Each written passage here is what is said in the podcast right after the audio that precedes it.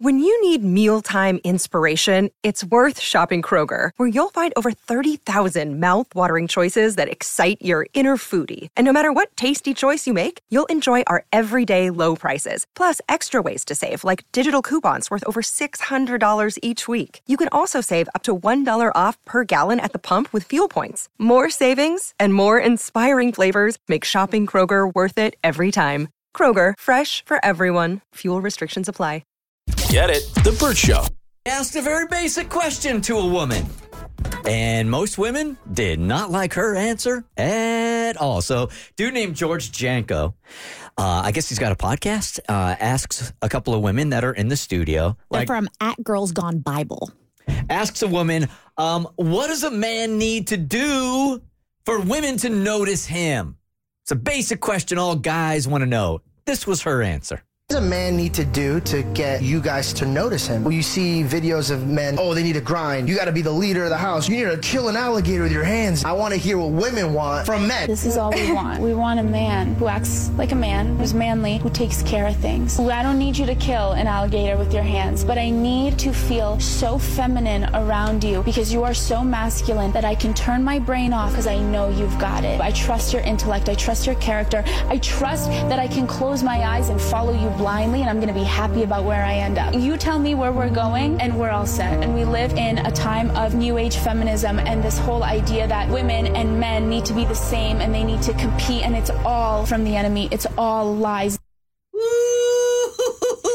Women were upset like Cassie is right now.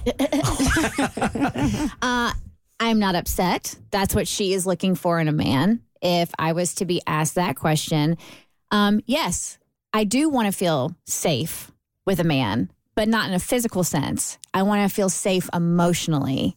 I want to feel safe spiritually. I want to feel safe mentally. I want there to be trust. I want there to be unconditional love and understanding. Um, I am in charge of my own femininity. I don't need a man to make that happen for me. Um, and I just, for myself, what I- what I what I am needing from a man, I get from my husband every single day, and it has nothing to do with masculinity. The problem with takes like this is there's always like a nugget of truth. And so it's very hard to dismantle because, like Kristen said, yes, I'd, I'd like to feel safe. I'd like to be able to close my eyes and blindly trust my husband. And I do. But I don't want that for the whole relationship. Like, I would like to be my independent self. Um, there's no competition between men and women, it's just equality. I want to be, I want an equal partner. And I would also like for my husband to feel safe blindly trusting me mm-hmm. if he wanted to. And that's where it kind of sucks because there are great nuggets of truth in that conversation about what you should have in a loving, secure, healthy relationship. But it just not quite that extreme. I was once in a relationship where this came up, uh, and I wasn't down with this theory at all. Um, although I will say this too that interesting, interestingly enough, when I was on safari a couple of months ago, right, and I'm in South Africa, that my guide. Uh, I don't know how we got into it because you're not constantly seeing animals. So there's a lot of downtime where you're hanging out and talking about different things. And this dude was like one of the smartest guys I've ever hung out with in my life. But we got onto relationships and males and females. And he was talking about how, and I am really paraphrasing, so I'm not doing his intelligence justice at all. But it was something like this is that out here in the wild, the males pretty much have the responsibility of making sure that the females are secure so the females can take care of basically what's going on with the kids and what's going on with the home. So the males go out, they hunt, they gather, they bring uh, back for the women to be the best females that they can be, right? And there's never an argument between the woman or the female, I should say, and the male. She never goes, you know what? I think I'd like to hunt half the amount of time. That's just not how it's done with mammals and animals in the real world. And his take was if we could bring that into our world, the human world, that things would run a lot smoother. Not my words. Don't come down on me. Yeah. Okay. I mean, you're, he's talking about typical, stereotypical gender roles, and that just doesn't work because, one, like, it's so torn. There are bears who have to protect their cubs from other male bears who want to kill the cubs so that they can have their cubs.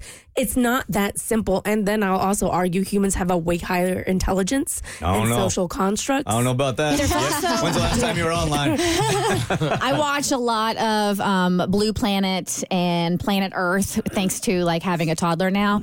Um, there's a lot of absentee fathers in the animal world. um, most uh, most females are responsible for raising the young on their own. Uh, there are few But animals. that's what he was saying is that that the raising of the cubs or whatever is responsibility of the female who feels safe because the male There's no goes male. out. No, I'm talking. Oh, there's he a just lot. bails. Yes, there's a lot of animals that once they have like you will watch and be like, yes, she gave birth, blah blah. Now the father goes away forever to find another mate to have another Mm-hmm. child. There's a lot of absentee fathers in the animal world. That's where I think like this, this doesn't hold any weight because it, it doesn't pertain to the human race. You've got lions where the lionesses are the ones hunting. You have black widows who kill their partner afterwards and eat them. I mean, with that, you you can't just boil it down mm-hmm. because that- That's the just- problem. What works for one species, like a big cat, doesn't work for humans who are very very different.